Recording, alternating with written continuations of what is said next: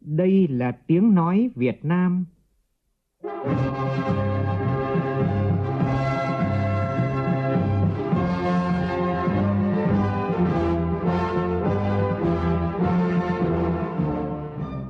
là tiếng nói Việt Nam, phát thanh từ Hà Nội, thủ đô nước Cộng hòa xã hội chủ nghĩa Việt Nam.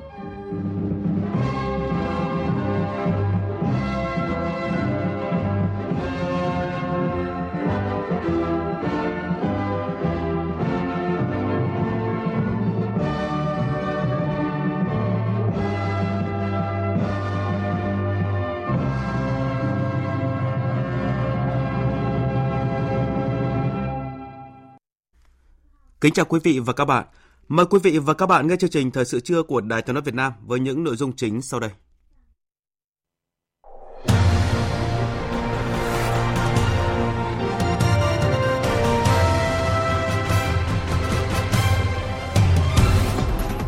Với 487 trong tổng số 488 đại biểu Quốc hội tham gia biểu quyết tán thành, Quốc hội đã thông qua nghị quyết bầu đồng chí Võ Văn Thưởng, Ủy viên Bộ Chính trị, Thường trực Ban Bí thư, giữ chức Chủ tịch nước Cộng hòa xã hội chủ nghĩa Việt Nam nhiệm kỳ 2021-2026. Bốn địa phương phía Bắc là Hải Phòng, Hải Dương, Hưng Yên và Quảng Ninh đối thoại với doanh nghiệp để khơi thông hoạt động xuất nhập khẩu.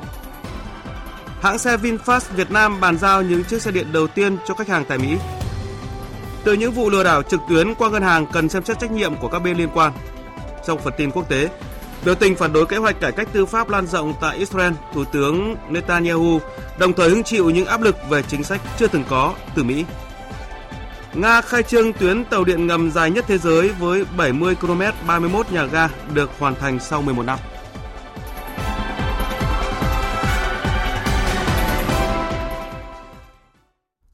Bây giờ là tin chi tiết. Thưa quý vị và các bạn, sáng nay kỳ họp bất thường lần thứ tư Quốc hội khóa 15 đã khai mạc trọng thể tại tòa nhà Quốc hội thủ đô Hà Nội dưới sự chủ trì của Chủ tịch Quốc hội Vương Đình Huệ để xem xét quyết định công tác nhân sự cấp cao bầu Chủ tịch nước Cộng hòa xã hội chủ nghĩa Việt Nam nhiệm kỳ 2021-2026. Ông Võ Văn Thưởng, Ủy viên Bộ Chính trị, Thường trực Ban Bí thư Trung ương Đảng khóa 13, được đại biểu Quốc hội khóa 15 bầu làm Chủ tịch nước. Phản ánh của phóng viên Lê Tuyết. Tại phiên họp, Phó Chủ tịch Thường trực Quốc hội Trần Thanh Mẫn thay mặt Ủy ban Thường vụ Quốc hội trình bày tờ trình về việc bầu Chủ tịch nước Cộng hòa xã hội chủ nghĩa Việt Nam nhiệm kỳ 2021-2026. Quốc hội đã thảo luận tại đoàn về tờ trình của Ủy ban Thường vụ Quốc hội về việc bầu Chủ tịch nước Cộng hòa xã hội chủ nghĩa Việt Nam nhiệm kỳ 2021-2026. Tiếp theo, Quốc hội nghe Ủy viên Ủy ban Thường vụ Quốc hội, trưởng ban công tác đại biểu Nguyễn Thị Thanh trình bày báo cáo tổng hợp ý kiến thảo luận ở đoàn và kết quả phiếu xin ý kiến về nhân sự bầu chức vụ Chủ tịch nước Cộng hòa xã hội chủ nghĩa Việt Nam. Quốc hội thông qua danh sách bầu Chủ tịch nước đối với ông Võ Văn Thưởng và biểu quyết bằng hình thức bỏ phiếu kín.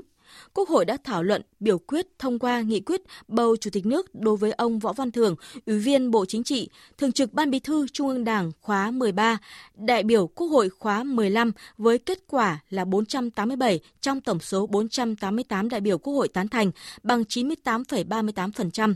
Ngay sau khi các đại biểu thông qua nghị quyết, Chủ tịch nước Võ Văn Thưởng đã thực hiện nghi thức tuyên thệ trước quốc dân đồng bào. Dưới cờ đỏ sao vàng thiêng liêng của Tổ quốc, trước Quốc hội và đồng bào cử tri cả nước, tôi, Chủ tịch nước Cộng hòa xã hội chủ nghĩa Việt Nam, xin tuyên thệ tuyệt đối trung thành với Tổ quốc, với nhân dân, với hiến pháp nước Cộng hòa xã hội chủ nghĩa Việt Nam, nỗ lực phấn đấu hoàn thành tốt nhiệm vụ được Đảng, Nhà nước và nhân dân giao phó. Trong bài phát biểu nhậm chức ngay sau đó, Chủ tịch nước Võ Văn Thưởng bày tỏ lòng thành kính và biết ơn vô hạn đối với Chủ tịch Hồ Chí Minh, anh hùng giải phóng dân tộc, danh nhân văn hóa thế giới, người thầy vĩ đại của cách mạng Việt Nam, người sáng lập và là Chủ tịch đầu tiên của nước Việt Nam Dân Chủ Cộng Hòa, nay là nước Cộng hòa xã hội chủ nghĩa Việt Nam. Nguyện không ngừng học tập và làm theo tư tưởng đạo đức phong cách của người. Chủ tịch nước khẳng định sẽ mãi mãi ghi ơn những hy sinh công lao to lớn của các bậc lão thành tiền bối, các thế hệ cán bộ, đảng viên, chiến sĩ và người Việt Nam yêu nước để đất nước ta chưa bao giờ có được cơ đồ, tiềm lực, vị thế, uy tín quốc tế như ngày nay.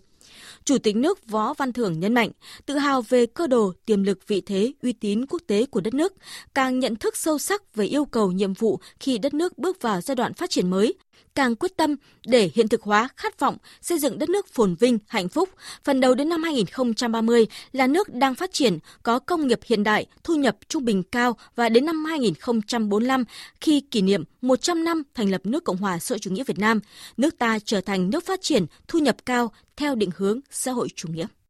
Để thực hiện được mục tiêu đó, tôi nhận thức sâu sắc rằng vấn đề mang tính nguyên tắc có ý nghĩa sống còn, nền tảng vững chắc đối với đất nước ta, chế độ ta là phải kiên định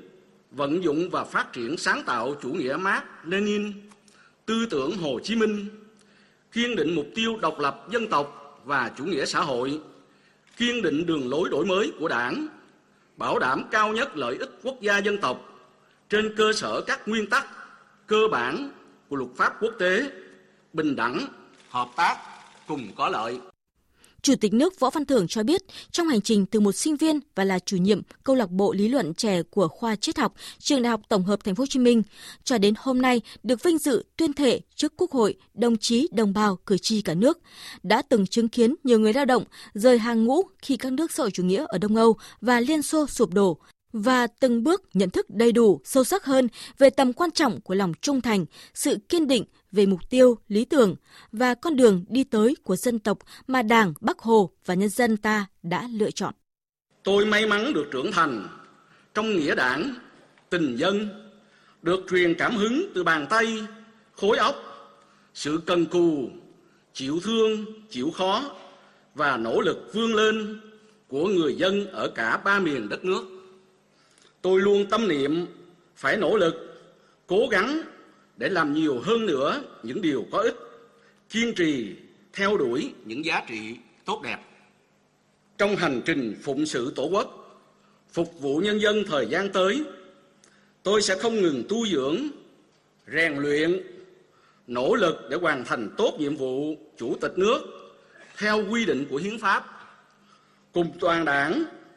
toàn dân, toàn quân ra sức phấn đấu vì Việt Nam dân giàu, nước mạnh, dân chủ, công bằng, văn minh, vững bước đi lên chủ nghĩa xã hội không ngừng chăm lo xây dựng và phát huy sức mạnh đại đoàn kết toàn dân tộc, chân thành lắng nghe các ý kiến vì dân vì nước của mọi người Việt Nam yêu nước, quán triệt sâu sắc quan điểm dân là gốc, lấy lợi ích hợp pháp và chính đáng của nhân dân là điểm xuất phát, là mục tiêu quan trọng của các quyết sách. Việc gì lợi cho dân, ta phải hết sức làm, việc gì hại đến dân, ta phải hết sức tránh kiên quyết đấu tranh phòng chống tham nhũng tiêu cực, hoàn thiện đồng bộ thể chế phát triển bền vững, xây dựng bộ máy nhà nước trong sạch vững mạnh, cổ vũ cho tinh thần năng động, sáng tạo, dám nghĩ, dám làm vì lợi ích của nhân dân, của quốc gia, của dân tộc. Trân trọng và ủng hộ khát vọng vươn lên của mỗi người dân, tạo môi trường để mọi người, nhất là thế hệ trẻ, được tiếp cận công bằng, minh bạch với những cơ hội phát triển và công hiến cho đất nước kiên trì kiên quyết bảo vệ vững chắc chủ quyền, toàn vẹn lãnh thổ quốc gia, giữ vững môi trường hòa bình ổn định để phát triển đất nước, xây dựng lực lượng vũ trang nhân dân vững mạnh về mọi mặt, thế trận lòng dân, thế trận quốc phòng toàn dân và thế trận an ninh nhân dân vững chắc, tích cực đóng góp cho hòa bình hữu nghị, hợp tác và phát triển của khu vực và thế giới. Trên tinh thần Việt Nam là bạn, là đối tác tin cậy, thành viên tích cực, có trách nhiệm trong cộng đồng quốc tế. Tôi xin mượn câu thơ của nhà thơ Xuân Diệu mà tôi yêu thích từ thời trung học để nói thay lòng mình về cam kết của tôi với quốc hội, đồng bào, chiến sĩ, cử tri cả nước trong hành trình sắp tới. Tôi cùng xương thịt với nhân dân của tôi, cùng đổ mồ hôi, cùng sôi giọt máu. Tôi sống với cuộc đời chiến đấu của triệu người yêu dấu gian lao. Một lần nữa, tôi trân trọng cảm ơn Quốc hội, đồng chí, đồng bào và cử tri cả nước.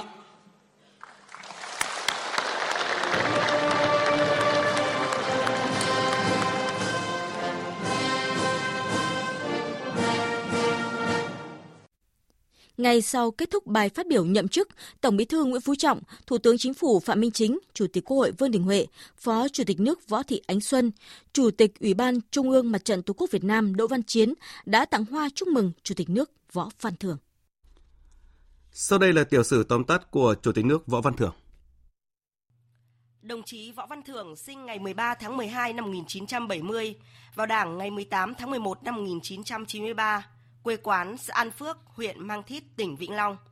Trình độ lý luận chính trị cao cấp, trình độ chuyên môn thạc sĩ triết học. Đồng chí Võ Văn Thưởng là Ủy viên Bộ Chính trị khóa 12, khóa 13, Ủy viên Trung ương Đảng khóa 10 dự khuyết, khóa 11, khóa 12, khóa 13, trưởng Ban tuyên giáo Trung ương khóa 12, đại biểu Quốc hội khóa 12, khóa 14. Đồng chí Võ Văn Thưởng là bí thư thứ nhất Trung đoàn Thanh niên Cộng sản Hồ Chí Minh từ tháng 1 năm 2007. Từ tháng 8 năm 2011 đến tháng 4 năm 2014 được Bộ Chính trị phân công giữ chức vụ Bí thư tỉnh ủy Quảng Ngãi. Từ tháng 4 năm 2014 đến tháng 10 năm 2015, đồng chí Võ Văn Thưởng được Bộ Chính trị phân công giữ chức vụ Phó Bí thư Thường trực Thành ủy Thành phố Hồ Chí Minh. Từ tháng 10 năm 2015 đến tháng 2 năm 2016, đồng chí Võ Văn Thưởng tái cử giữ chức vụ Phó Bí thư Thường trực Thành ủy Thành phố Hồ Chí Minh, được Bộ Chính trị phân công điều hành công tác Thành ủy Thành phố Hồ Chí Minh. Tại Đại hội đại biểu toàn quốc lần thứ 12 của Đảng, đồng chí Võ Văn Thưởng được bầu vào Ban chấp hành Trung ương Đảng. Tại hội nghị lần thứ nhất Ban chấp hành Trung ương Đảng, đồng chí được bầu vào Bộ Chính trị. Tháng 2 năm 2016, đồng chí Võ Văn Thưởng được Bộ Chính trị phân công tham gia Ban Bí thư Trung ương Đảng, giữ chức vụ trưởng Ban tuyên giáo Trung ương. Ngày 30 tháng 1 năm 2021, tại Đại hội đại biểu toàn quốc lần thứ 13 của Đảng, đồng chí Võ Văn Thưởng được bầu là Ủy viên Trung ương Đảng khóa 13. Ngày 31 tháng 1 năm 2021, tại hội nghị lần thứ nhất Ban chấp hành Trung ương Đảng khóa 13, đồng chí Võ Văn Thưởng được bầu vào Bộ Chính trị khóa 13. Ngày 5 tháng 2 năm 2021, tại quyết định số 01, Bộ Chính trị đã phân công đồng chí Võ Văn Thưởng giữ chức Thường trực Ban Bí thư. Ngày 2 tháng 3 năm 2023, tại kỳ họp bất thường lần thứ tư, Quốc hội khóa 15 đã bầu đồng chí Võ Văn Thưởng giữ chức Chủ tịch nước Cộng hòa xã hội chủ nghĩa Việt Nam nhiệm kỳ 2021-2026. Thời sự VOV nhanh, tin cậy, hấp dẫn. Trong khuôn khổ chuyến thăm chính thức Tây Ban Nha chiều qua theo giờ địa phương tại thủ đô Madrid, Phó Thủ tướng Trần Lưu Quang đã hội kiến Chủ tịch Hạ viện Tây Ban Nha Maricel Bates. Chủ tịch Hạ viện Bates khẳng định Tây Ban Nha luôn coi trọng và mong muốn đẩy mạnh quan hệ hợp tác nhiều mặt với Việt Nam cũng như quan hệ đối tác và hợp tác toàn diện giữa Liên minh châu Âu, Việt Nam nhất là khi Tây Ban Nha là chủ tịch luân phiên EU trong 6 tháng cuối năm nay, đồng thời ghi nhận nỗ lực của Việt Nam và cho biết sẽ hỗ trợ để Hội đồng châu Âu EC sớm gỡ bỏ thẻ vàng đối với hàng thủy sản xuất khẩu của Việt Nam. Phó Thủ tướng Trần Lưu Quang cảm ơn Nghị viện Tây Ban Nha đã sớm phê chuẩn Hiệp định Bảo hộ Đầu tư Việt Nam Liên minh châu Âu và đề nghị Tây Ban Nha thúc đẩy Nghị viện các nước còn lại trong EU sớm hoàn tất phê chuẩn hiệp định này – tạo điều kiện cho quan hệ đầu tư bình đẳng cùng có lợi giữa hai bên, góp phần tạo thuận lợi cho doanh nghiệp Tây Ban Nha kinh doanh đầu tư tại Việt Nam. Hai bên nhất trí sẽ tiếp tục đẩy mạnh trụ cột đầu tư thương mại, đồng thời mở rộng hợp tác trên các lĩnh vực tiềm năng như văn hóa, thể thao, du lịch, giáo dục đào tạo, thúc đẩy hợp tác về nông nghiệp và cùng ứng phó với các vấn đề toàn cầu như an ninh, lương thực, biến đổi khí hậu. Hai bên cũng chia sẻ quan điểm về các vấn đề khu vực và quốc tế cùng quan tâm, về Biển Đông, hai bên khẳng định ủng hộ việc bảo đảm an ninh, an toàn và tự do hàng hải, hàng không, giải quyết tranh chấp bằng biện pháp hòa bình, phù hợp với luật pháp quốc tế và Công ước Liên Hợp Quốc về luật biển năm 1982. Chiều cùng ngày, Phó Thủ tướng Trần Lưu Quang đã có buổi nói chuyện thân mật với đại diện cộng đồng người Việt Nam tại Tây Ban Nha để cập nhật với bà con về tình hình phát triển đất nước gần đây, tìm hiểu về đời sống và lắng nghe tâm tư, nguyện vọng của bà con. Theo số liệu của phía Tây Ban Nha, cộng đồng người Việt Nam tại Tây Ban Nha khoảng trên 2.000 người. Đại sứ quán Việt Nam tại Tây Ban Nha đã đề xuất và được chấp thuận việc bổ nhiệm hai lãnh sự danh dự tại Barcelona và Sevilla, những nơi có đông bà con người Việt sinh sống để hỗ trợ cho bà con trong các vấn đề pháp lý, hội nhập với nước sở tại. Nhân kỷ niệm 68 năm Ngày Thầy thuốc Việt Nam, 113 năm Ngày Quốc tế Phụ nữ, sáng nay tại Hà Nội, Bộ Y tế, Hội Nữ trí thức Việt Nam và Công đoàn Y tế phối hợp tổ chức lễ tôn vinh nữ trí thức tiêu biểu ngành y. Dự phát biểu tại sự kiện, Phó Thủ tướng Trần Hồng Hà mong muốn và tin tưởng 51 nữ trí thức ngành y được tôn vinh lần này tiếp tục cố gắng phấn đấu, sáng tạo, cống hiến nhiều hơn nữa, xứng đáng là hạt nhân lan tỏa phẩm chất tốt đẹp tại cơ quan đơn vị và trong cộng đồng. Trong đó đóng góp nhiều ý kiến tâm huyết phản biện để góp phần tháo gỡ những khó khăn của ngành y tế hiện nay. Phóng viên Văn Hải phản ánh. Đây là lần đầu tiên lễ tôn vinh nữ trí thức ngành y tế được tổ chức nhằm ghi nhận những đóng góp tích cực và hiệu quả của những cá nhân tiêu biểu trong sự nghiệp phát triển kinh tế xã hội và công cuộc phòng chống dịch COVID-19. Tiến sĩ bác sĩ chuyên khoa 2 Phạm Thu Xanh, Giám đốc Bệnh viện Quốc tế Sản Nhi Hải Phòng là một trong những nữ trí thức tiêu biểu được tôn vinh lần này chia sẻ. Đối với lại mỗi một cá nhân, đặc biệt lại là nữ trí thức, thì ờ, khi mà mình đóng góp, mình được à, xã hội ghi nhận, mình được đảng, nhà nước ghi nhận, mình được ngành ghi nhận, thì đó là những cái món quà nó vô cùng giá trị và chính cái đó, nó sẽ là một cái động lực để cho mỗi cá nhân đấy cảm thấy là mình sẽ phải làm việc cống hiến như thế nào để mình xứng đáng với cái sự tôn vinh đó và chính vì vậy thì có lẽ là cũng không riêng gì mình, mà là đối với tất cả những 51 nữ trí thức được tôn vinh trong ngày hôm nay, chắc cũng đều có chung một cảm xúc như thế. Phát biểu tại buổi lễ, Phó Thủ tướng Trần Hồng Hà đánh giá cao những đóng góp trong sự nghiệp chăm sóc, bảo vệ sức khỏe nhân dân của đội ngũ nữ trí thức ngành y nói chung và 51 cá nhân tiêu biểu được tôn vinh lần này nói riêng. Đặc biệt trong hơn 3 năm qua, phòng chống đại dịch COVID-19, nhiều nữ trí thức đã không ngừng cống hiến, nghiên cứu khoa học, thậm chí không quản ngại khó khăn nguy hiểm, đi vào tâm dịch để hỗ trợ, đưa ra những sáng kiến thiết thực, từ đó ứng phó hiệu quả với dịch bệnh. Đây chính là tinh thần thi đua yêu nước và ý chí quyết tâm vượt lên chính mình của các nữ bác sĩ, điều dưỡng viên và dược sĩ. Hội trí thức nữ đóng góp nhiều cái ý kiến tâm huyết, phản biện cho chính phủ để chính phủ có thể làm được nhiều công việc tốt hơn. Như vừa qua rồi chẳng hạn như vấn đề liên quan đến khó khăn trong ngành y tế thì Thủ tướng Chính phủ,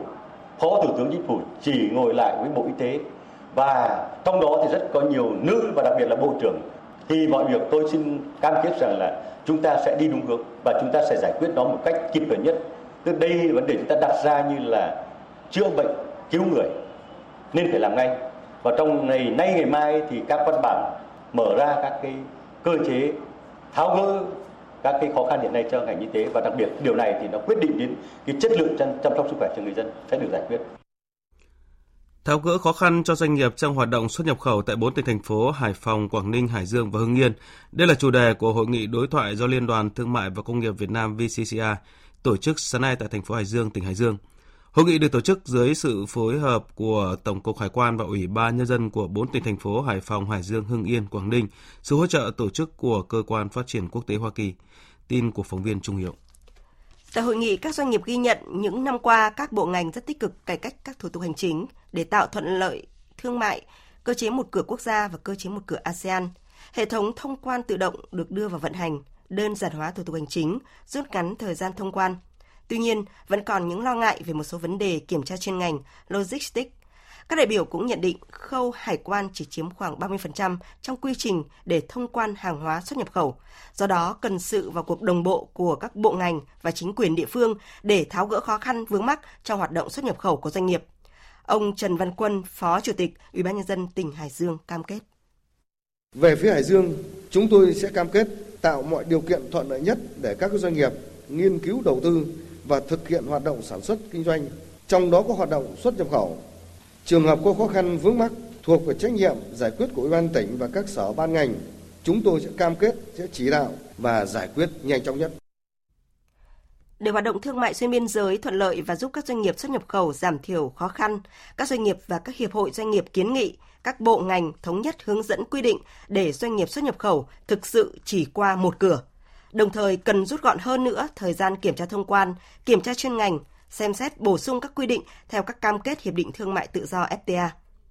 Lãnh đạo Liên đoàn Thương mại và Công nghiệp Việt Nam khẳng định sẽ tiếp tục chủ động tập hợp ý kiến của cộng đồng doanh nghiệp để kiến nghị giải quyết các khó khăn vướng mắc, tạo môi trường thuận lợi cho hoạt động của doanh nghiệp.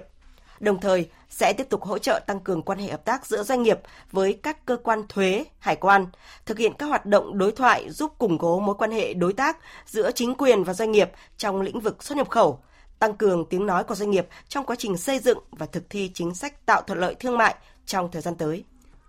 Trái dừa tươi của Việt Nam sắp trở thành loại cây thứ 8 của Việt Nam được Mỹ cấp phép nhập khẩu. Đây là thông tin vừa được đại diện Bộ Nông nghiệp Hoa Kỳ đưa ra. Gần 15 năm sau khi thanh long trở thành loại trái cây đầu tiên được tiếp cận thị trường Mỹ, đến nay Việt Nam đã có 7 loại trái cây được cấp phép là thanh long, chôm chôm, nhãn, vải, vú sữa, xoài và bưởi. Nếu mọi việc suôn sẻ, quả dừa tươi nguyên vỏ sẽ là loại quả tiếp theo được cấp phép trong vài tháng tới. Dừa Việt Nam đã có mặt tại thị trường Mỹ từ năm 2017 ở dạng gọt vỏ xanh bên ngoài để uống nước. Tuy nhiên từ đầu năm 2002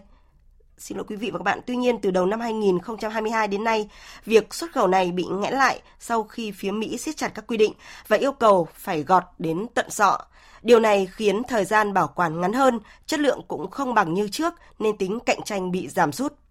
Việc Mỹ sẽ lại quy định phải gọt dừa tươi sâu bên cạnh các yêu cầu khác như là chiếu xạ là nhằm bảo đảm không có mầm bệnh hay là côn trùng gây hại.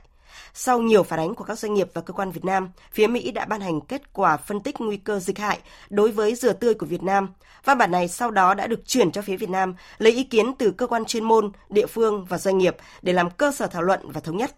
Quá trình này sẽ kết thúc vào hôm nay ngày 2 tháng 3. Sau đó văn bản mà hai bên đã nhất trí sẽ được đăng tải trên một trang web liên bang trong 60 ngày nữa để ghi nhận thêm các ý kiến từ phía Mỹ. Sau thời gian này, nếu xuân sẻ, quả dừa tươi nguyên vỏ sẽ chính thức được cấp phép vào Mỹ. Trái dừa được giữ nguyên vỏ không chỉ giúp đảm bảo chất lượng mà còn tăng khả năng cạnh tranh do vận chuyển dễ hơn. Dạng sáng nay theo giờ Việt Nam, hãng xe VinFast của Việt Nam đã chính thức bàn giao đợt đầu tiên những chiếc xe điện VF8 City Edition cho khách hàng tại Mỹ. Trong ngày đầu tiên, 45 chiếc súp dòng VF8 City Edition đã được bàn giao cho khách hàng tại 9 cửa hàng trưng bày của hãng ở bang California, đánh dấu việc VinFast chính thức tham gia thị trường ô tô tại Mỹ. Những ngày tới thì hãng sẽ tiếp tục bàn giao xe cho khách hàng tại showroom cũng như qua dịch vụ hỗ trợ theo giao xe tận nhà. Trong đợt bàn giao đầu tiên này, hãng sản xuất xe của Việt Nam sẽ bàn giao tổng cộng 999 chiếc xe VF8 City Edition.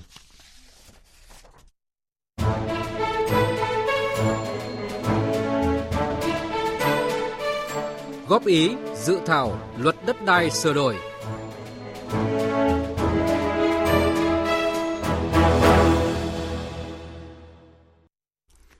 Theo tin từ Bộ Tài nguyên và Môi trường, tính đến chiều qua đã nhận được hơn 2.800 lượt ý kiến đóng góp vào dự thảo luật đất đai sửa đổi trên trang web của Bộ. Bên cạnh đó, có 9 bộ ngành và 63 tỉnh thành phố trực thuộc Trung ương đã cam kết ban hành kế hoạch lấy ý kiến nhân dân về dự thảo luật đất đai sửa đổi.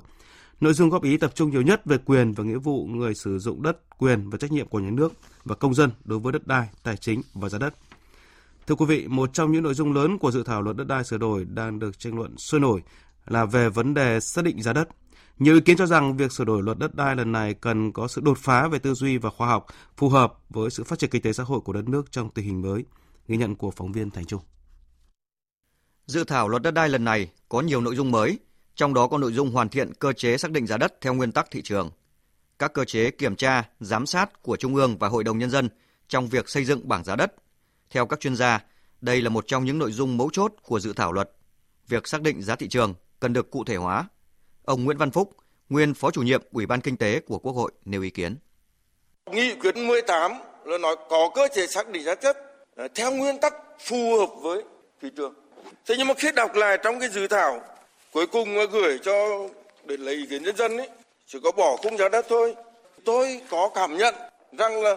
nghị quyết 18 đã có một cái nhận thức mới về cái vấn đề xác định giá đất. Nhưng trong dự thảo luật về cơ bản lại vẫn giống như là cái luật năm 2013. Từ thực tế triển khai các dự án đô thị, nhà ở tại nhiều tỉnh, thành phố thời gian qua, ông Nguyễn Anh Tuấn, Chủ tịch Hội đồng Quản trị Công ty Cổ phần Phương Đông cho biết, cách định giá đất thời gian qua có nhiều điểm chưa hợp lý, kể cả đối với người dân và doanh nghiệp, dẫn đến việc giải phóng mặt bằng để thực hiện dự án gặp rất nhiều khó khăn. Trên thực tế, nhiều dự án kéo dài vì giải phóng mặt bằng theo kiểu sôi đỗ, do vướng cơ chế về xác định giá đất nên việc thỏa thuận giữa doanh nghiệp với một số ít hộ dân còn lại là không thể thực hiện được. Có rất nhiều ý kiến và chúng tôi gặp rất nhiều khó khăn trong công tác à, áp dụng đơn giá đất cụ thể vào để đền bù giá mặt bằng quan điểm người dân là ta nêu ra là cái cơ cơ chế định giá nó không sát thực thị trường, không tuân thủ theo thời gian được giao đất. Ngược lại, vấn đề thứ hai là xác định giá đất cụ thể để tính tiền sử dụng đất khi chuyển đổi mục sử dụng đất đối với dự án phát triển nhà ở hoặc là các dự án thương mại dịch vụ mà nộp tiền sử dụng đất một lần thì nó lại có vấn đề là cái yếu tố xác định ngang giá và cái giảm trừ cái phần lợi nhuận doanh nghiệp theo cái nguyên tắc là thặng dư doanh thu trừ chi phí do vậy là đơn giá mà áp dụng cho doanh nghiệp đối với những trường hợp mà doanh nghiệp có hồ sơ định giá đất cụ thể thì lại là rất là cao và gần như doanh nghiệp không có tỷ suất lợi nhuận trong trình đầu tư. Theo Phó Giáo sư Tiến sĩ Đinh Trọng Thịnh, giảng viên Học viện Tài chính, dự án luật đất đai lần này cần giải quyết được hài hòa mối quan hệ giữa người dân, nhà nước và doanh nghiệp. Bởi vì thực tiễn đã chứng minh, tâm lý của người dân khi nhà nước thu hồi đất, áp dụng giá đền bù thì luôn luôn mong muốn là được áp dụng giá cao, nhưng khi nộp tiền sử dụng đất thì luôn mong muốn nộp tiền với giá thấp. Phải định giá thế nào để hài hòa vấn đề này? Vì vậy, cần đánh giá thật kỹ để tránh những khiếu kiện, khiếu nại sau này. Cái việc xây dựng một cái giá thị trường thì nó đòi hỏi phải có rất nhiều các cái điều kiện và cái sự đồng thuận giữa nhà nước, các doanh nghiệp và người mà đang có cái quyền sử dụng đất. Và rõ ràng ở đây chúng ta phải đưa ra được các cái điều kiện cụ thể để xác định thế nào là giá thị trường và để tất cả mọi cái chủ thể chấp nhận được. Khi mà xác định cái giá thị trường ấy thì rõ ràng nó cũng sẽ có những vấn đề mà có thể ảnh hưởng đến cái giá trị của các cái bất động sản sau này. Việc xác định giá đất theo thị trường là rất quan trọng, góp phần tránh thất thu thuế và để thị trường bất động sản phát triển bền vững. Thời gian qua, giao dịch đất đai luôn tồn tại hai giá. Giá trong hợp đồng thấp hơn rất nhiều so với giá thực tế để trốn tránh cái vụ nộp thuế với nhà nước. Nhiều ý kiến cho rằng để có dữ liệu xác định giá đất sát thị trường thì mọi giao dịch của các tổ chức kinh doanh phải thực hiện trên sàn. Giao dịch đến đâu thì giá cập nhật đến đó. Khi có đủ dữ liệu, cơ quan quản lý sẽ có bản đồ về giá đất theo thị trường. Tỉnh Bến Tre đang triển khai các giải pháp ứng phó trước diễn biến độ mặn trên các sông chính trong tỉnh tăng cao nhằm hạn chế những tác động do xâm nhập mặn ảnh hưởng đến sản xuất đời sống của người dân. Theo dự báo của Đài khí tượng thủy văn tỉnh, tình hình mặn xâm nhập trên các sông chính có xu hướng tăng nhanh trong các ngày hôm nay và ngày 4 tháng 3 ở mức sâu hơn so với tuần qua và sâu hơn so với cùng kỳ năm ngoái. Một số địa phương tổ chức ờ, đo mặn tại các tuyến kênh rạch nội đồng nhằm cung cấp số liệu cho người dân để chủ động ứng phó, phối hợp với các cơ quan chuyên môn tổ chức thăm vườn, thăm đồng, hướng dẫn nông dân chăm sóc tốt cây trồng vật nuôi cho điều kiện mặn xâm nhập, phát động gia quân dọn dẹp vệ sinh môi trường, phát hoang vớt rác, tuyên truyền giữ vệ sinh trên các tuyến kênh nội đồng nhằm hạn chế ô nhiễm, tăng cường lưu thông nguồn nước. Tiếp theo là một số thông tin thời tiết đáng chú ý. Thưa quý vị và các bạn, trưa và chiều nay thời tiết toàn miền Bắc khô giáo có nắng với nền nhiệt 26-27 độ và người dân có thể cảm giác hơi nóng bức. Thủ đô Hà Nội dự báo nắng kéo dài cả ngày và rét chỉ còn lui về đêm và sáng sớm. Nhưng mà lưu ý quý vị, kiểu thời tiết này còn kéo dài khoảng một tuần nữa trước khi nồm ẩm và mưa rông quay trở lại Bắc Bộ. Thời tiết Trung Bộ có sự khác biệt giữa các khu vực. Bắc Trung Bộ trời nhiều mây và hơi lạnh, nền nhiệt 23-24 độ. Trung Trung Bộ vẫn có mưa nhỏ và Nam Trung Bộ đa phần không mưa, trời nắng 27 đến 30 độ. Còn ở Tây Nguyên và Nam Bộ tiếp tục nắng khô từ giờ đến chiều. Độ ẩm ở các thành phố thuộc hai khu vực này hầu hết dưới 50%, quý vị sẽ cảm thấy nóng rát và đây là kiểu thời tiết đặc trưng giữa mùa khô ở phía Nam. Thành phố Hồ Chí Minh và các tỉnh thành nhiệt độ lúc này khoảng 34-35 độ. Và do trời ít mưa nắng mạnh như vậy sẽ khiến thảm thực vật ở các cánh rừng trở nên khô hơn và có nguy cơ cao xảy ra cháy bà con lưu ý là không sử dụng lửa trong rừng và gần rừng trong khoảng thời gian này. Chuyển sang phần tin quốc tế, Nghị viện Phần Lan vừa bỏ phiếu ủng hộ với tỷ lệ áp đảo kế hoạch xin gia nhập Liên minh quân sự Bắc Đại Tây Dương NATO của nước này, hoàn tất những bước chuẩn bị cuối cùng để gia nhập NATO trước Thụy Điển. Tin của phóng viên Quang Dũng, thường trú tại Pháp, theo dõi khu vực Tây Âu. Việc Nghị viện Phần Lan bỏ phiếu ủng hộ không đồng nghĩa với việc Phần Lan sẽ ngay lập tức trở thành thành viên của NATO, một khi nhận được sự phê chuẩn của hai thành viên NATO cuối cùng là Hungary và Thổ Nhĩ Kỳ. Nhưng cuộc bỏ phiếu này sẽ cho phép Tổng thống Phần Lan ký vào văn bản luật gia nhập NATO trong vòng 3 tháng tới. Đây cũng được coi là động thái ngăn ngừa rủi ro của Nghị viện Phần Lan, bởi nước này sẽ bước vào cuộc bầu cử lập pháp vào đầu tháng 4 tới, khiến nhiều người lo ngại nguy cơ sẽ có một khoảng trống chính trị khi Nghị viện khóa mới chưa đi vào hoạt động. Trên thực tế, các cản trở về việc Phần Lan gia nhập NATO cũng đã gần như được gỡ bỏ. Trong ngày 1 tháng 3, đảng cầm quyền tại Hungary của Thủ tướng Viktor Orbán cũng tuyên bố ủng hộ Phần Lan và Thụy Điển gia nhập NATO. Trước đó, Tổng thống Thổ Nhĩ Kỳ ông Recep Erdogan cũng đã khẳng định Thổ Nhĩ Kỳ đã đồng ý cho Phần Lan gia nhập NATO, chỉ phản đối Thụy Điển. Phát biểu sau phiên bỏ phiếu của Nghị viện Phần Lan, Ngoại trưởng Phần Lan ông Pekka Havisto cho rằng các động thái phê duyệt chậm trễ của Hungary và Thổ Nhĩ Kỳ là không công bằng trong bối cảnh hiện nay. Đương nhiên là chúng tôi khá tổn thương khi đơn xin gia nhập NATO của Phần Lan và Thụy Điển đều rất nhanh chóng được 28 thành viên NATO phê chuẩn, nhưng lại bị hai quốc gia là Hungary và Thổ Nhĩ Kỳ trì hoãn. Và hiện vẫn còn rất nhiều lo ngại liên quan đến đơn gia nhập của Thụy Điển. Tôi nghĩ việc lôi kéo các vấn đề khác vào đơn xin gia nhập NATO của Phần Lan và Thụy Điển là không công bằng, bởi vì đây là vấn đề an ninh khi đang có một cuộc chiến tại châu Âu. Theo quy định của NATO, một quốc gia ứng cử viên muốn gia nhập liên minh quân sự này cần phải được sự đồng ý của toàn bộ 30 quốc gia thành viên NATO. Đại đa số các nước NATO ủng hộ ý định của Phần Lan, Thụy Điển, nhưng chỉ có Hungary và Thổ Nhĩ Kỳ vẫn còn do dự.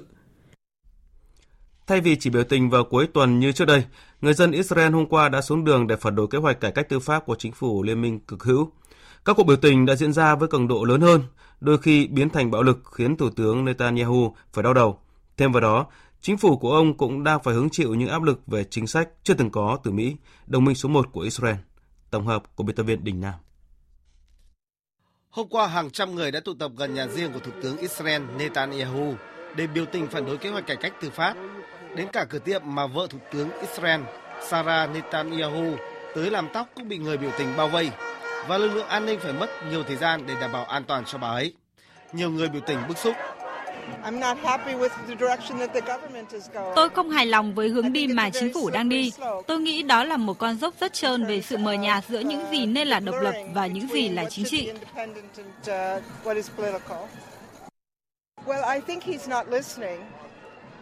Tôi nghĩ Thủ tướng đang không lắng nghe và ông ấy đang cố tách mình ra khỏi mọi người. Ông ấy đang tìm kiếm chương trình nghị sự của riêng mình. Tôi nghĩ rằng ông ấy đang tự ngăn mình khỏi mọi người và chúng tôi muốn ông ấy lắng nghe và gần gũi hơn. Tuy nhiên, Thủ tướng Israel Netanyahu đã lập tức cảnh báo.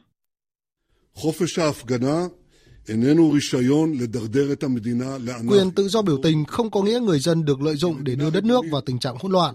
Là một quốc gia có chủ quyền, chúng tôi không thể dung thứ cho tình trạng hỗn loạn. Chúng tôi không thể chấp nhận bạo lực chống lại cảnh sát, không thể chấp nhận việc chặn hay tấn công các nhân vật của công chúng và gia đình của họ.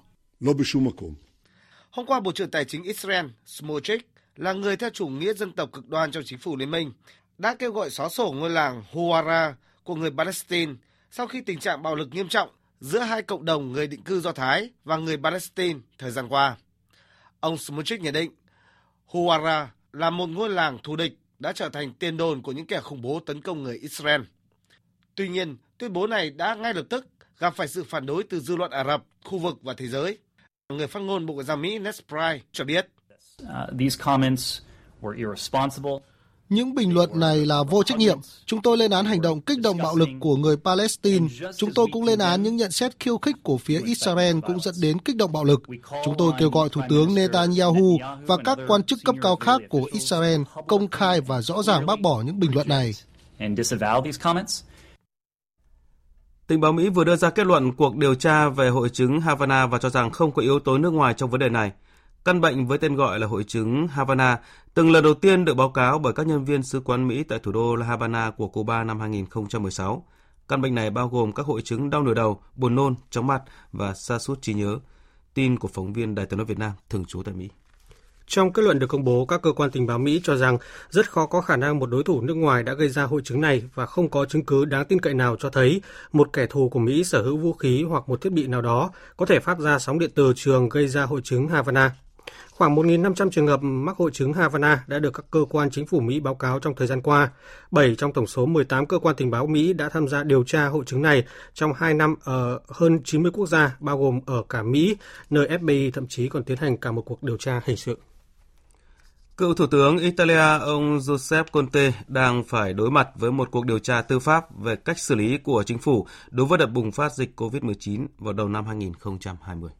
Ông Conte rơi vào tầm ngắm của những công tố viên ở thành phố Bergamo sau khi họ kết thúc cuộc điều tra kéo dài 3 năm. Thành phố miền Bắc Italia này từng là một trong những tâm dịch của đợt bùng phát COVID-19 tại châu Âu. Các thẩm phán điều tra nghi ngờ ông Conte và chính phủ của ông khi đó đã đánh giá thấp mức độ lây lan của COVID-19, mặc dù những dữ liệu cho thấy các ca mắc đã tăng đáng kể ở thành phố Bergamo và các khu vực lân cận. Ông Conte hiện là lãnh đạo đảng phong trào năm sao theo chủ nghĩa dân túy, từng giữ chức thủ tướng Italia từ năm 2018 đến năm 2021 và đảm nhận việc giám sát các biện pháp ban đầu được thực hiện để ngăn chặn sự lây lan của đại dịch COVID-19. Tổng thống Nga Vladimir Putin vừa tham dự lễ thông xe toàn tuyến đường vòng tròn lớn của tàu điện ngầm Moscow với việc đưa vào khai thác 9 nhà ga cuối cùng. Vòng tàu điện ngầm dài nhất thế giới với 70 cây số, 31 nhà ga đã được mở theo từng giai đoạn, bắt đầu từ cuối năm 2011 và hoàn thành trong 11 năm. Phóng viên Anh Tú thường trú tại Liên bang Nga đưa tin.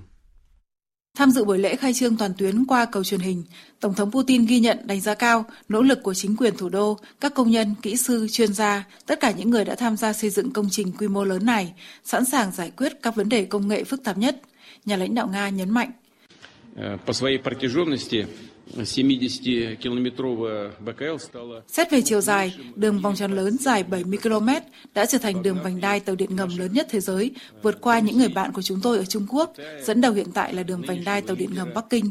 Nhưng quan trọng nhất, đường vòng tròn lớn sẽ thay đổi về chất toàn bộ hệ thống giao thông của thủ đô. Nó sẽ giảm tải nhiều đường cao tốc, trở thành động lực tốt cho sự phát triển và cải thiện các khu đô thị lân cận, đồng thời làm cho cuộc sống của đô thị, cư dân và các vị khách của nó trở nên thuận tiện và năng động hơn. Phó thị trưởng Moscow phụ trách các vấn đề giao thông Maxim Liksutov cho biết, giờ đây người dân thủ đô có thể tiết kiệm tới 45 phút mỗi ngày khi di chuyển quanh thành phố. Hành khách sẽ được sử dụng các dịch vụ hiện đại nhất, bao gồm các phương thức thanh toán thuận tiện nhất. Trong 2 năm liên tiếp, vào năm 2020 và 2021, hệ thống bán vé được công nhận là hệ thống thông minh nhất tại giải thưởng bán vé giao thông vận tải quốc tế. Tất cả các cửa quay trên tuyến sẽ chấp nhận thẻ ngân hàng và tại hai cửa quay ở mỗi sảnh có thể thanh toán chi phí đi lại bằng sinh chắc học.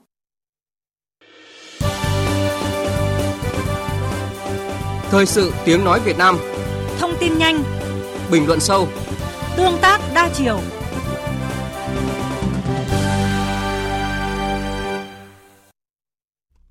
Thưa quý vị và các bạn, xã hội phát triển, việc thanh toán không dùng tiền mặt dần phổ biến hơn và Internet Banking, ngân hàng điện tử mang đến rất nhiều lợi ích cho cả người dùng và ngân hàng. Tuy vậy, đi kèm với đó là những hệ lụy như là chuyển khoản nhầm hoặc bị lừa đảo chuyển tiền của Internet Banking.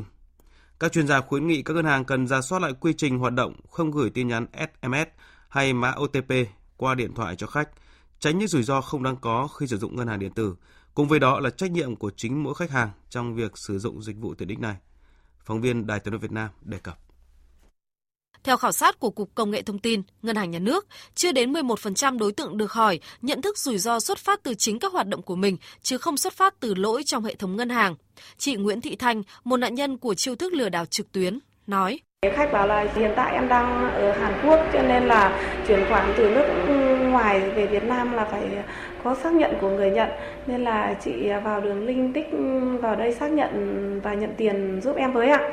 Thì em cũng cứ nghĩ là nhận tiền để khách đỡ tiền phí COD. Em thực hiện theo các bước hướng dẫn của đường link và vô tình đã cung cấp cái à, mật khẩu OTP của mình mà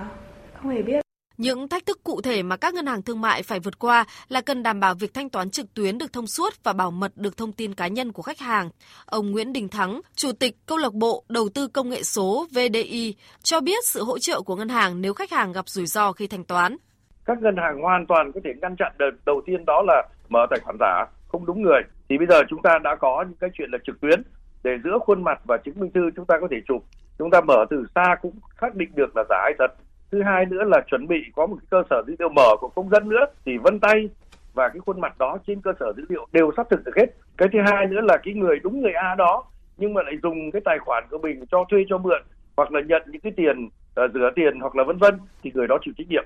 Nhưng mà hoàn toàn công nghệ cũng vẫn được. Tức là cái quy định những kiểm tra chéo một số tiền về anh rút một cái khoản tiền như vậy thì một là phải có, có kiểm chứng hai là quy định là trên 100 triệu thì phải thêm những cái, cái quy định nọ quy định kia ngân hàng hoàn toàn có thể thêm những quy định ràng buộc bằng cả công nghệ bằng cả quy định rồi là bằng cả hướng dẫn cho người dân Thực tế tin tặc luôn tìm mọi cách để tấn công vào những lỗ hổng trong toàn bộ hệ thống và chỉ cần một cuộc tấn công nhỏ có thể làm toàn hệ thống giao dịch ngân hàng bị sập và chịu những tổn thương lớn.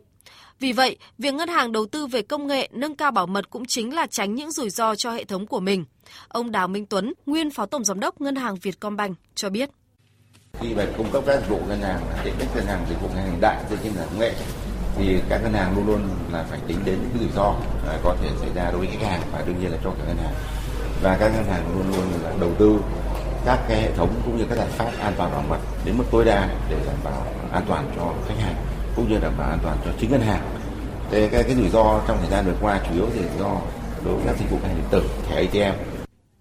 Ngân hàng nhà nước, các ngân hàng thương mại thường xuyên đưa ra cảnh báo, lưu ý tới khách hàng rằng trước khi tải xuống bất kỳ ứng dụng di động nào, người dùng phải kiểm tra xem ai, tổ chức nào là người tạo ứng dụng Tuyệt đối không bấm vào các đường link lạ được gửi qua tin nhắn, email, kênh mạng xã hội mạo danh ngân hàng. Không thực hiện các thao tác làm theo hướng dẫn do các số điện thoại lạ gọi đến, kể cả là cán bộ ngân hàng và các cơ quan khác khi chưa xác minh được thông tin chính xác. Khi nhận được bất kỳ email của ngân hàng nào, hãy nhớ gọi cho ngân hàng để xác nhận xem đây có phải là thông tin liên lạc chính xác hay không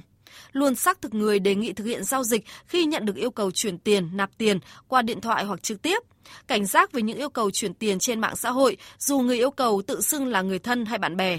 Thường xuyên thay đổi mật khẩu đăng nhập tài khoản Internet Banking, Smart Banking và nên đặt mật khẩu các dịch vụ ngân hàng điện tử khó đoán, tính bảo mật cao, không đưa thông tin giao dịch lên mạng, đặc biệt là với những giao dịch mua bán hàng trực tuyến. Ông Phạm Xuân Hòe, nguyên phó viện trưởng Viện Chiến lược Ngân hàng, cho biết trách nhiệm của các bên khi xảy ra rủi ro sử dụng dịch vụ ngân hàng điện tử. Nếu như đã là thanh toán không dùng tiền mặt thì trong các cái pháp luật quy định từ luật tổ chức tín dụng, luật ngân hàng nhà nước cho đến nghị định của chính phủ thì đương nhiên cơ quan chịu trách nhiệm toàn bộ về cái chính sách về thanh toán phải là ngân hàng nhà nước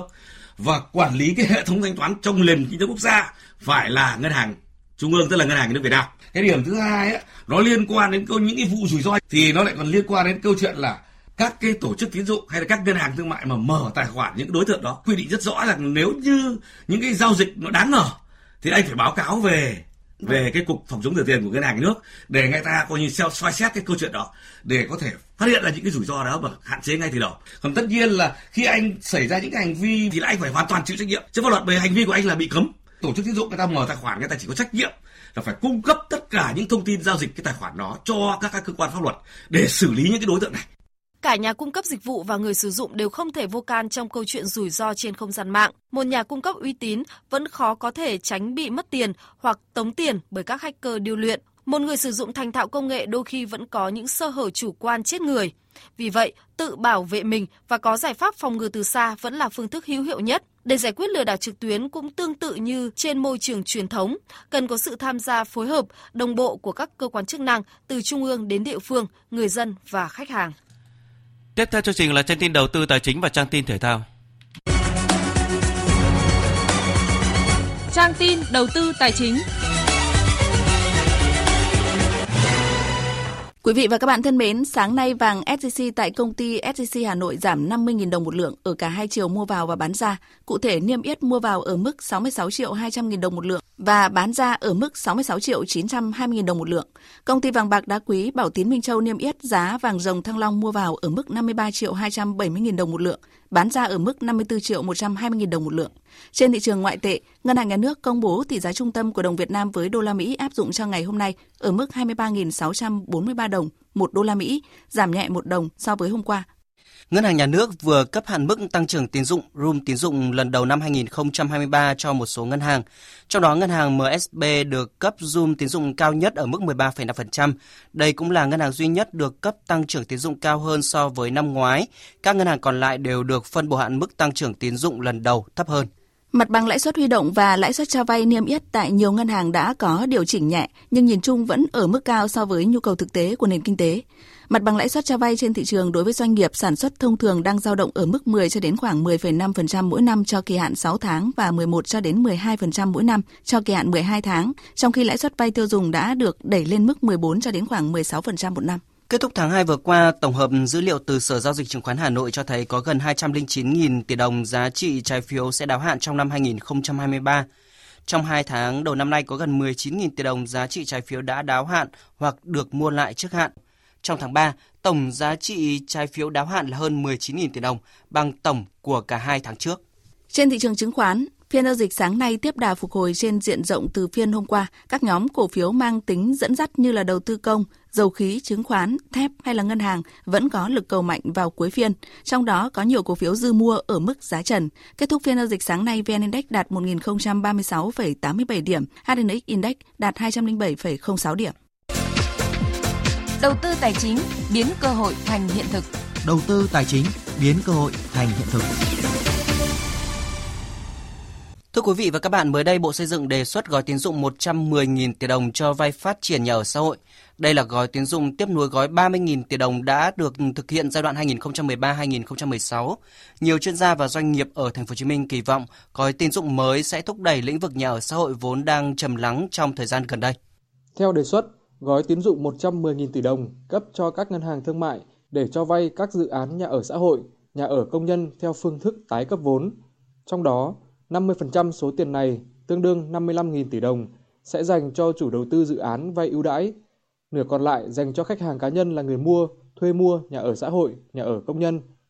Để so sánh, gói tín dụng 30.000 tỷ trước đây có tới 70% được dành cho những người thuê, mua, thuê mua nhà ở xã hội và thuê mua nhà ở thương mại có diện tích nhỏ hơn 70 m2 và giá bán dưới 15 triệu đồng mỗi mét vuông. Thời hạn để người dân vay tối đa là 10 năm. Còn lại, 30% số tiền được dành cho doanh nghiệp là chủ đầu tư dự án nhà ở xã hội, doanh nghiệp nhà thương mại chuyển đổi sang nhà ở xã hội. Như vậy, có thể thấy, với gói tín dụng mới dành cho nhà ở xã hội, các doanh nghiệp sẽ được quan tâm và hưởng nhiều hỗ trợ hơn so với trước đây. Tham gia làm nhà ở xã hội lâu năm tại thành phố Hồ Chí Minh, ông Lê Hữu Nghĩa, giám đốc công ty Lê Thành kỳ vọng thời gian tới, phân khúc nhà ở xã hội tại thành phố Hồ Chí Minh sẽ có khởi sắc. Tôi hy vọng rằng nó giống như gói 30.000 tỷ cách đây 10 năm. Chúng ta bắt đầu từ những căn nhà có nhu cầu thật, nó cũng là một dự án bất động sản. Và nó sẽ hiệu ứng để tạo một cái lòng tin để mà thúc đẩy chung cho toàn thị trường bất động sản. Theo Hiệp hội Bất động sản thành phố Hồ Chí Minh, từ năm 2016 đến năm 2020, thành phố chỉ có 15.000 căn nhà ở xã hội, trong khi kế hoạch là 20.000 căn. Bình quân, mỗi năm thành phố chỉ có thêm 3.000 căn nhà ở xã hội, con số này không thấm vào đâu so với nhu cầu về nhà ở của người thu nhập thấp tại thành phố. Ông Lê Hoàng Châu, Chủ tịch Hiệp hội Bất động sản thành phố Hồ Chí Minh kiến nghị nhà nước cần có chính sách phù hợp để thu hút doanh nghiệp cùng tham gia. Riêng thành phố Hồ Chí Minh chúng ta có khoảng 15 tập đoàn và doanh nghiệp là tham gia nhà xã hội bằng tiền của mình tự mua đất, tự vay tiền, tự đầu tư. Không thể ép doanh nghiệp làm nhà giá rẻ nhưng thực sự có rất nhiều doanh nghiệp có ý thức và rất mong muốn tham gia đóng góp và chúng tôi đang khuyến khích các doanh nghiệp làm. Đề xuất gói tín dụng 110.000 tỷ đồng nếu được xem xét thông qua sẽ là động lực lớn về mặt nguồn vốn. Tuy nhiên, bên cạnh nguồn vốn thì cần thực hiện đồng thời việc tạo dựng cơ chế thông thoáng, phát triển hạ tầng giao thông, xây dựng quy hoạch phù hợp và tạo dựng được quỹ đất sạch. Có như vậy thì phân khúc nhà ở xã hội mới thực sự được phát triển mạnh hơn.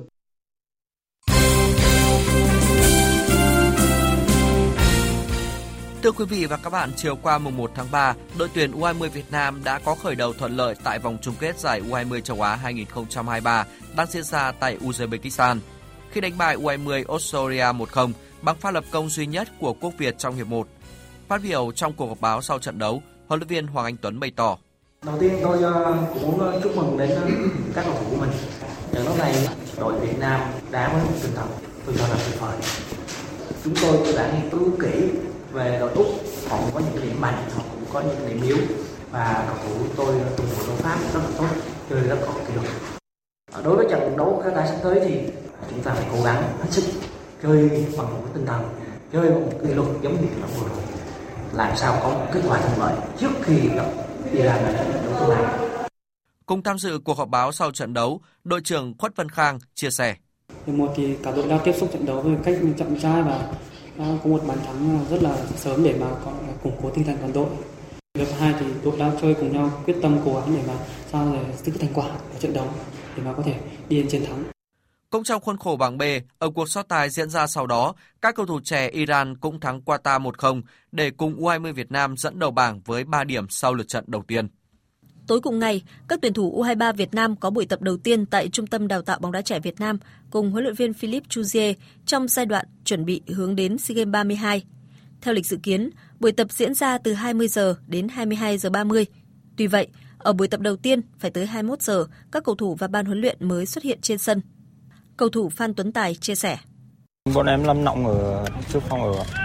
Trước mỗi buổi tập thì đều được huấn luyện viên phổ biến bài tập trước khi ờ, ra tập ạ. Ừ, buổi đầu tiên thì ờ, thấy ai cũng ờ, rất là hào hứng và có một chút hồi hộp nhưng mà không khí của toàn đội rất là vui ạ. Ở buổi tập này, giáo án mà ban huấn luyện đưa ra chủ yếu là các bài tập thể lực. Tuy vậy, chiến lược gia người Pháp tỏ ra khá nghiêm khắc khi truyền đạt về giáo án, những yêu cầu với các học trò. Đánh giá về huấn luyện viên Chuzier, Phan Tuấn Tài cho biết. Nghĩ là thầy ờ, trong sân là một con người khác mà ra ngoài ở sinh hoạt là một con người khác. Trong sân thì thầy rất là nghiêm khắc, rắn đé cầu thủ ấy. Còn ở ngoài thì thầy ờ, rất là hiền lành và rất là gần gũi với cầu thủ. Sau nửa tháng tranh tài, giải bóng đá nữ Cúp Quốc gia 2023 đã kết thúc vào chiều qua với trận chung kết giữa Than khoáng sản Việt Nam và Hà Nội 1 diễn ra trên sân PVF ở Văn Giang Hưng Yên. Hai đội hòa nhau 2-2 trong thời gian thi đấu chính thức, sau đó Than khoáng sản Việt Nam thắng Hà Nội 1 với tỷ số 5-4 ở loạt đá luân lưu để có lần đầu tiên vô địch giải đấu. Sau trận đấu, huấn luyện viên Đoàn Minh Hải bên phía Than khoáng sản Việt Nam chia sẻ.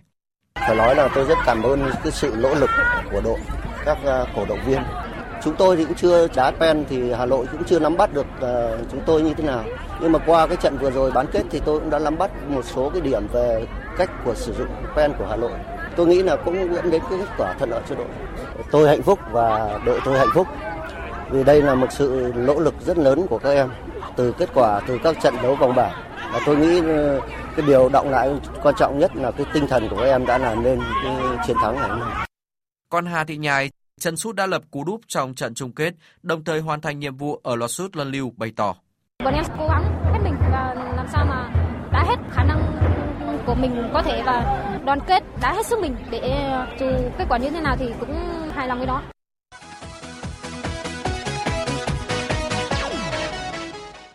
Dạng sáng nay, Manchester United tiếp đón West Ham United ở vòng 5 Cúp FA và lội ngược dòng loại đối thủ bằng chiến thắng 3-1. Với kết quả này, Man United giành quyền vào tứ kết. Trả lời truyền thông sau trận đấu, huấn luyện viên Erik ten Hag đánh giá cao tinh thần chiến đấu của các cầu thủ Manchester United. Các cầu thủ đã có sự thể hiện tuyệt vời và giành kết quả tuyệt vời. Họ đã không bỏ cuộc. Chúng tôi bị dẫn trước nhưng vẫn đứng vững, rồi ghi những bàn thắng và giành chiến thắng. Các cầu thủ đã chơi với niềm tin rằng họ sẽ thắng và họ đã làm được điều đó, thế nên tôi rất hài lòng. Trong khi đó, Arsenal thắng đậm đội khách Everton 4-0 trong trận đấu bù vòng 7 Premier League. Huấn luyện viên Mikel Arteta cho rằng pha làm bàn mở tỷ số của Bukayo Saka ở phút 40 chính là chìa khóa mở ra chiến thắng của Arsenal. Tôi thật sự vui, chúng tôi đã khởi đầu khó khăn và không biết làm cách nào để thoát khỏi bế tắc. Sau khoảng 25 phút, chúng tôi bắt đầu chơi tốt hơn và bàn thắng đầu tiên chính là chìa khóa mở ra chiến thắng. Chúng tôi cần một khoảnh khắc kỳ diệu ở đó và Bukayo Saka đã tạo ra điều đó. Sau đó toàn đội đã chơi hay. Tôi nghĩ hiệp 2 thật tuyệt vời. Với chiến thắng này, Arsenal có 60 điểm và nới rộng khoảng cách với đội nhì bảng Man City lên 5 điểm. Dự báo thời tiết Phía Tây Bắc Bộ chiều hừng nắng, đêm có mưa nhỏ vài nơi, gió nhẹ, đêm trời rét, nhiệt độ từ 14 đến 26 độ. Phía Đông Bắc Bộ chiều nắng, đêm không mưa, gió Đông Bắc cấp 2, cấp 3, đêm trời rét, nhiệt độ từ 14 đến 26 độ. Khu vực từ Thanh Hóa đến Thừa Thiên Huế, phía Bắc có mưa nhỏ vài nơi, phía Nam có mưa, mưa rào rải rác, gió Bắc đến Tây Bắc cấp 2, cấp 3, đêm trời rét, nhiệt độ từ 16 đến 25 độ. Khu vực từ Đà Nẵng đến Bình Thuận, phía Bắc có mưa, mưa rào rải rác, phía Nam có mưa rào và rông vài nơi, gió Đông Bắc cấp 2, cấp 3. Riêng vùng ven biển cấp 4, cấp 5 có nơi giật trên cấp 6, nhiệt độ từ 19 đến 30 độ. Tây Nguyên chiều nắng, chiều tối và đêm có mưa rào và rông vài nơi, gió Đông Bắc cấp 2, cấp 3, nhiệt độ từ 15 đến 30 độ. Nam Bộ chiều nắng, riêng miền Đông cục bộ có nắng nóng, chiều tối và đêm có mưa rào và rông vài nơi, gió Đông Bắc cấp 2, cấp 3, nhiệt độ từ 21 đến 35 độ. Khu vực Hà Nội chiều nắng đêm không mưa, gió Đông Bắc cấp 2, cấp 3, đêm trời rét, nhiệt độ từ 17 đến 26 độ. Dự báo thời tiết biển, Bắc và Nam Vịnh Bắc Bộ, vùng biển từ Quảng Trị đến Quảng Ngãi có mưa vài nơi, gió Đông Bắc cấp 4, cấp 5. Vùng biển từ Bình Định đến Ninh Thuận có mưa rào và rông vài nơi, gió Đông Bắc cấp 6, giật cấp 7, cấp 8, biển động. Riêng Ninh Thuận có gió Đông Bắc cấp 6, có lúc cấp 7, giật cấp 8, cấp 9, biển động mạnh.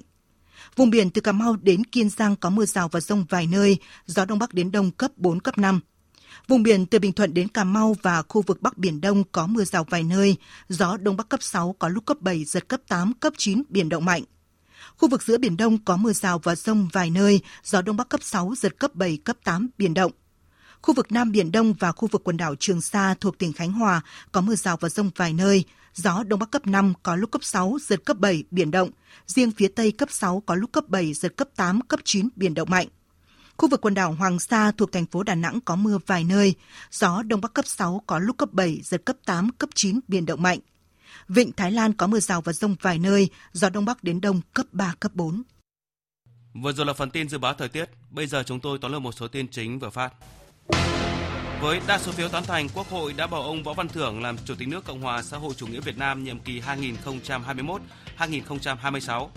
Phát biểu trước Quốc hội, Chủ tịch nước Võ Văn Thưởng cho biết sẽ không ngừng tu dưỡng, rèn luyện, nỗ lực hoàn thành tốt nhiệm vụ Chủ tịch nước theo quy định của hiến pháp, quán triệt sâu sắc quan điểm dân là gốc, lấy lợi ích hợp pháp và chính đáng của nhân dân làm điểm xuất phát và mục tiêu quan trọng của các quyết sách. Sáng nay tại thành phố Hải Dương, tỉnh Hải Dương, Liên đoàn Thương mại và Công nghiệp Việt Nam VCCI phối hợp với lãnh đạo bốn địa phương phía Bắc gồm Hải Phòng, Quảng Ninh, Hải Dương và Hưng Yên tổ chức buổi đối thoại với doanh nghiệp để khơi thông hoạt động xuất nhập khẩu. Đây là các địa phương có nhiều tiềm năng trong phát triển kinh tế và cũng là khu vực tập trung đông các khu công nghiệp, khu chế xuất và doanh nghiệp xuất nhập khẩu. Theo ước tính sơ bộ, tổng kim ngạch xuất nhập khẩu hàng hóa năm qua của các doanh nghiệp trên địa bàn bốn địa phương này đạt khoảng 46 tỷ đô la Mỹ, chiếm sấp xỉ 12,3% tổng kim ngạch xuất khẩu của cả nước. Tình báo Mỹ vừa đưa ra kết luận cuộc điều tra về hội chứng Havana và cho rằng không có yếu tố nước ngoài trong vấn đề này. Căn bệnh với tên gọi là hội chứng Havana lần đầu tiên được báo cáo bởi các nhân viên sứ quán Mỹ tại thủ đô La Habana của Cuba năm 2016. Căn bệnh này bao gồm các hội chứng đau nửa đầu, buồn nôn, chóng mặt và sa sút trí nhớ. Phần tóm lược những tin chính vừa phát cũng đã kết thúc chương trình Thời sự trưa của Đài Tiếng nói Việt Nam. Chương trình do các biên tập viên Thu Hòa, Thanh Trường, Duy Quyền biên soạn thực hiện với sự tham gia của kỹ thuật viên Nguyễn Mến, chịu trách nhiệm nội dung Nguyễn Vũ Duy.